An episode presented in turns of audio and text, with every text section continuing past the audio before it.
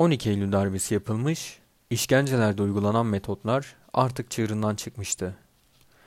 Öylesine iğrençlikler sergileniyordu ki dayanılır gibi değildi.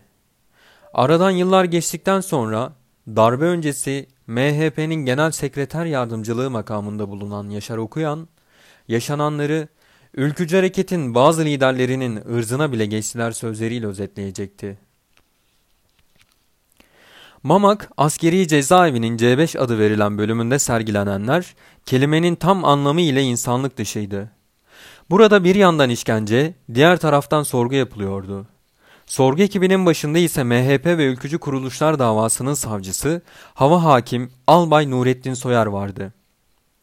Dayaktan etkilenene dayak, elektrikten etkilenene elektrik ve çırılçıplak soyulduğunda utanma duygusu yüzünden morali bozulana ise çırılçıplak tutulma cezası veriliyordu.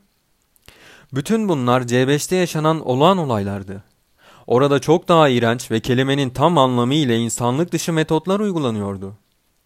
O günlerde gözaltına alınan bazı gençlerin aileleri de C5'e getiriliyordu. Anneleri, karıları ve kızları da işkenceye alınıyor, çırılçıplak soyuluyordu. İşkenceciler bütün bunları yaparken gözaltındaki gence soruyorlardı. Haydi, şimdi de konuşma da görelim. O dönemde C5'e getirilenler arasında daha sonra idam edilen Ali, Bula, Ali Bülent Orkan'ın ailesi de vardı. Yıllar sonra Hürriyet gazetesinde İsa Armağan'ın ailesine de C5'te işkence yapıldığı yazılmıştı.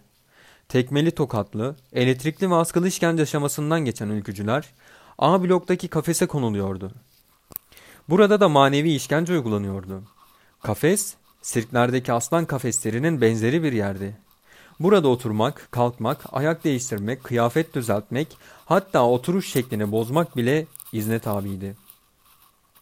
Herhangi bir ihtiyacı olanın yüksek sesle bağırması gerekiyordu.